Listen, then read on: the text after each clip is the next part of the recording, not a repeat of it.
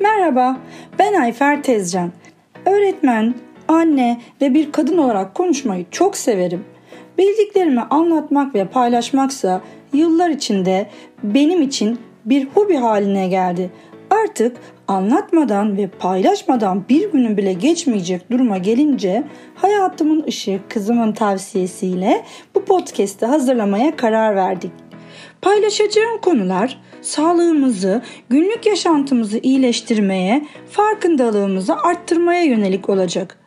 Anlattıklarımsa sadece kişisel bilgi paylaşımı olup hiçbir şekilde tıbbi tavsiye niteliğinde değildir.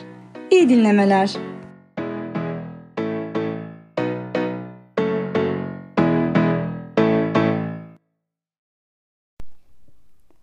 Davetsiz kiracılarımız yani bağırsak ulusumuz. Merhaba. Vücudumuzda sadece görebildiğimiz ya da dokunabildiğimizden çok daha fazla hücre vardır ki bunu zaten biliyoruz. Peki bedenimizde davetsiz birçok kiracımız var. Bunu biliyor muyuz? Bu davetsiz kiracılarımızın sayısal değerleri vücudumuzdaki hücrelerin yaklaşık 10 katı kadardır. Evet, sayısal değer diyorum. Çünkü hücre sayısı olarak bu davetsiz misafirlerimizin sayısı yaklaşık 100 trilyon kadardır. İnsan vücudundaki ağırlıkları da yaklaşık 1,5 ile 2 kilogram kadar. Evet, hücrelerden bahsediyorum. Bedenimizi bize sormadan istila eden, doğduğumuz andan itibaren vücudumuza yerleşen ve zaman geçtikçe sayıları, çeşitleri artan bakterilerden, mantarlardan, protozoalardan bahsediyorum. Bu davetsiz kiracıların yerleştiği yerlerin %90'ı bağırsaklarımızdır. Yani vücudumuzda yer alan, vücudumuzu oluşturan hücrelerden olmayan bu davetsiz kiracılarımızın büyük çoğunluğu bağırsaklarımızda yaşar. Ne tesadüf ki bağışıklık sistemimizi oluşturan hücrelerin yaklaşık %80'i de yine bağırsaklarımızda yer alır. Son yıllarda bağırsak sağlığımızla bağışıklık sistemimiz arasında sıkı fıkı olan bir bağlantıdan bahsediliyor. Hepimiz biliyoruz artık bunu. Bu sıkı fıkı bağlantıyı açıklamaya yönelik çalışmaların sayısı da gün geçtikçe artıyor. Bağırsaklarımızdaki davetsiz kiracılarımızın sadece %10 ya da 20 kadarı diğer insanların bağırsaklarında bulunanlarla aynı özelliklere sahip. Bunu aslında parmak izimiz gibi de düşünebiliriz ya da bir nevi biyolojik kimlik kartımız olduğunu varsayabiliriz. Bağırsaklarımızdaki bakterilerin %80-90'ı bize özel bir ekosistem, yaşam alanı oluştururlar. Yani vücudumuzun içinde kalın bağırsağımızda yaşayan, bizden bağımsız apayrı bir dünya oluşturmuşlardır. Bağırsaklarımızdaki bu bağımsız yaşam sistemine yani ekosisteme biz bağırsak florası diyoruz. Bağırsaklarımızda bizden bağımsız yaşayan bir ulus var haberiniz olsun. Adına bağırsak florası denen bu ulus sindirim sistemimiz ve vücudumuz için son derece yararlı çalışmalar yapan mikroorganizmalar topluluğudur. Bu topluluk kalın bağırsaktaki floranın yani mikroorganizmaların çoğunu oluşturur. Dışkının da %60 kadarını oluşturur. Bu mikroorganizmaların yaklaşık 300 ile 1000 arasında tanımlanmış türü var.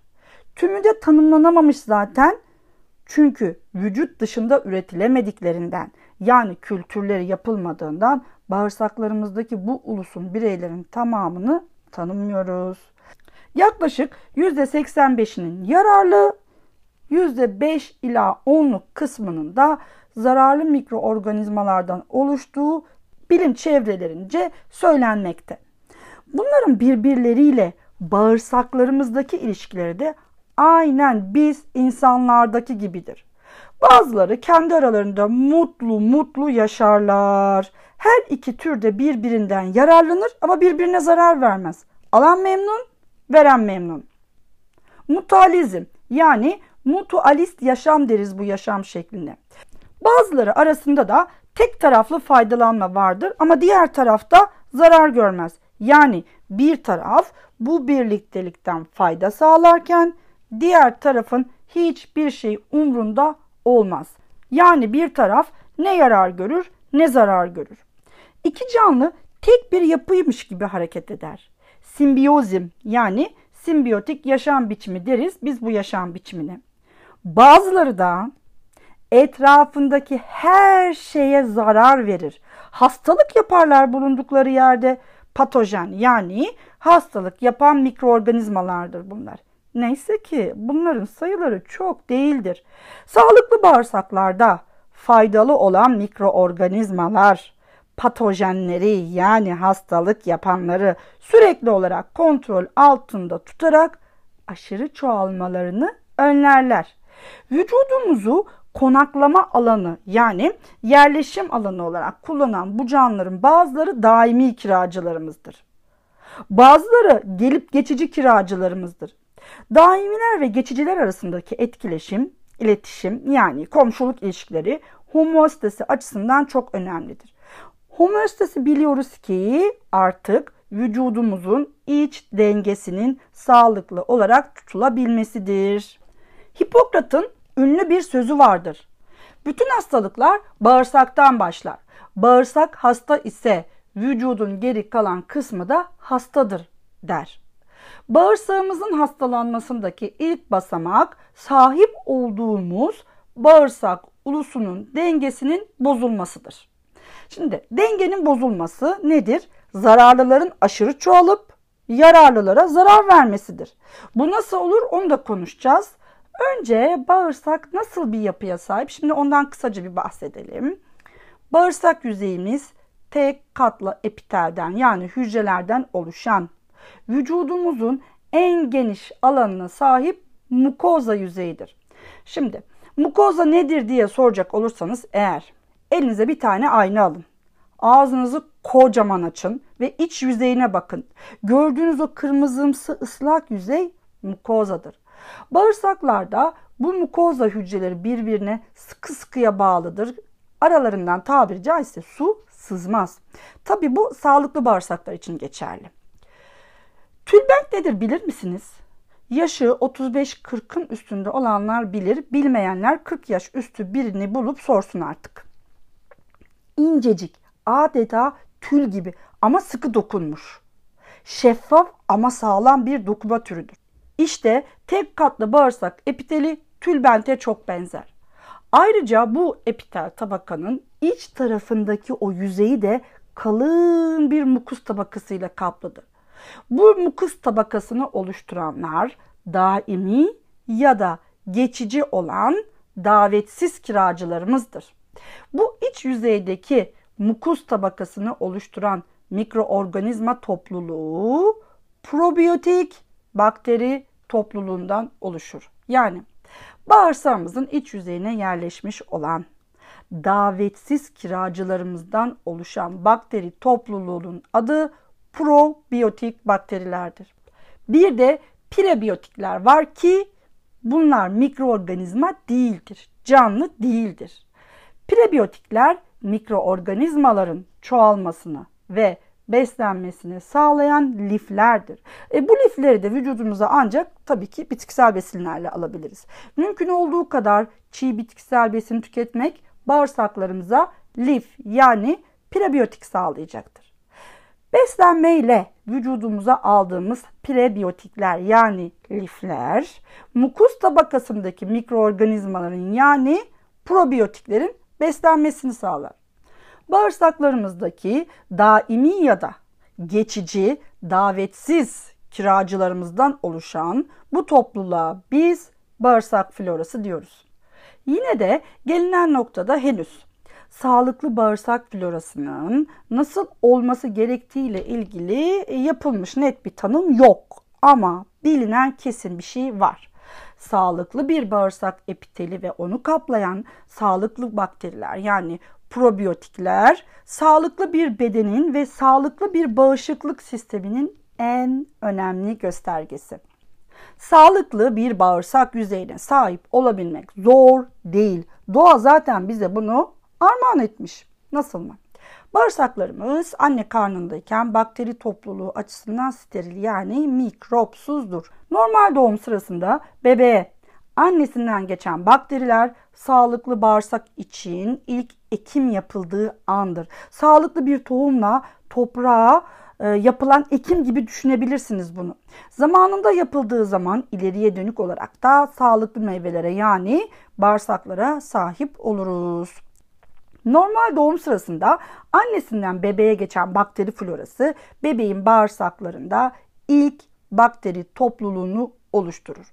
Bu son derece sağlıklı bir bakteri geçişidir ve tüm bilimsel kaynaklar bunu destekliyor. Sağlıklı bağırsaklar için doğanın bize diğer hediyesi de anne sütüdür. Anne sütüyle bebeğin beslenmesi doğum sırasında kazanılmış, bağırsaklara yerleşmiş o sağlıklı bakteri topluluklarında sayısının ve çeşidinin artmasını sağlar.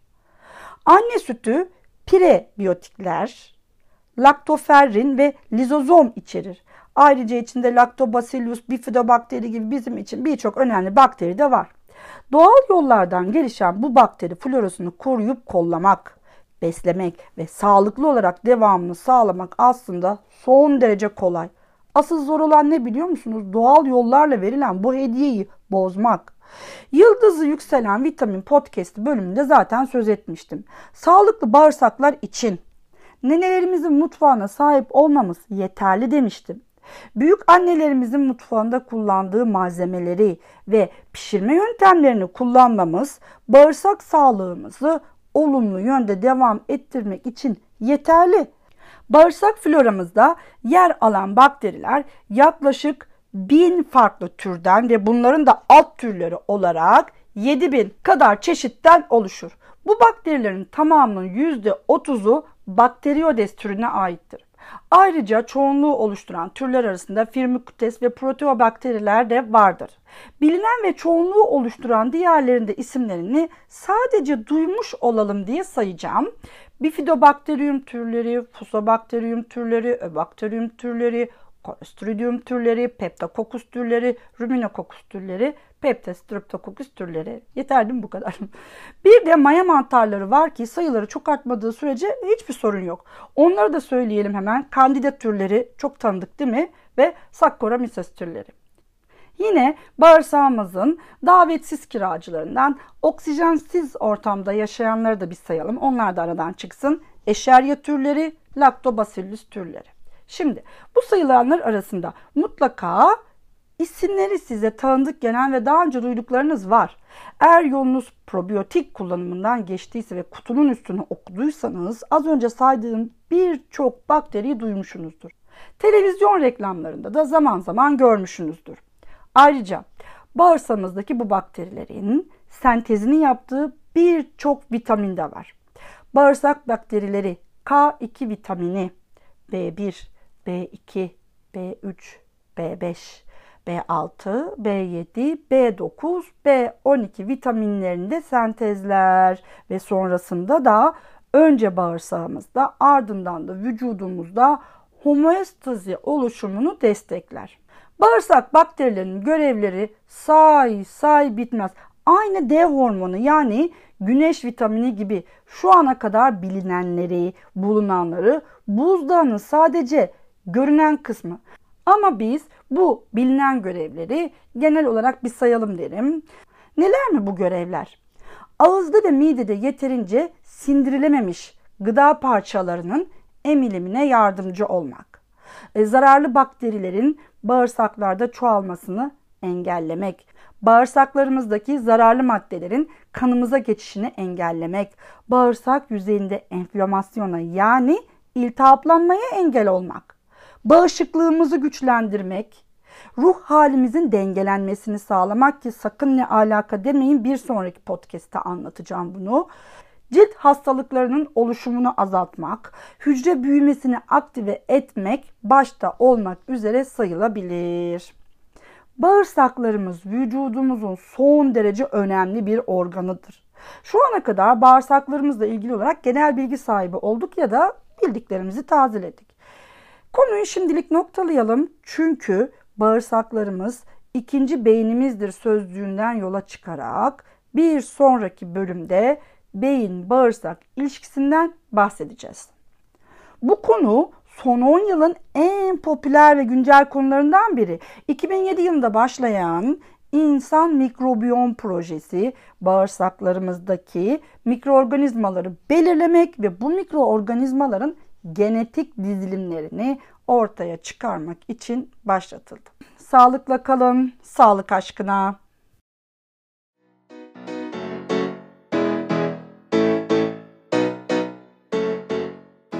Dinlediğiniz ve takip ettiğiniz için teşekkürler. Güncel ve pratik bilgiler için dinlemede ve takipte kalınız. Ayrıca Instagram ve Facebook sayfalarından da takip edebilirsiniz. Sağlık aşkına, sağlıkla kalın.